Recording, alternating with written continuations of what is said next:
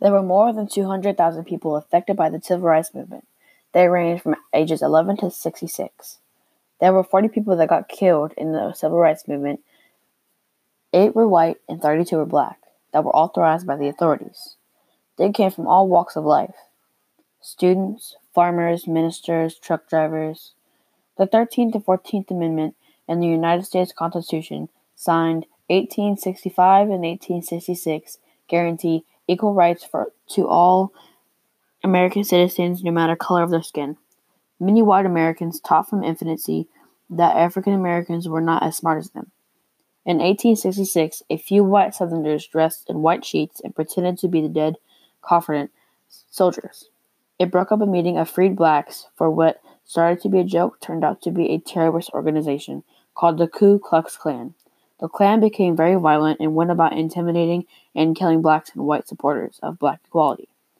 The Klan became very popular with those who felt white race was superior. They and other groups have reportedly killed 20,000 men, women, and children. There were over 250,000 people in the March for Martin Luther King.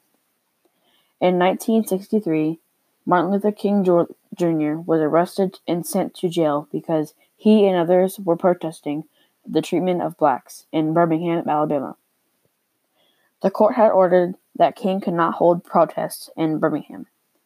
While King was in jail, he wrote a letter to the newspaper explaining why he had broken the law. I am here because injustice is here. He wrote, I will agree with St. Augustine that an unjust law is no law at all, because black people had suffered injustice for so long. King believed they should not have to wait any longer for change. King believed nonviolence was essential for him, man as man as God. He also believed that violence would ruin the chances for a change. King and others were willing to go to jail because of civil rights. The Civil Rights Act of 1964, which ended segregation in public places, banned employment discrimination on the basis of face, color, religion, and sex.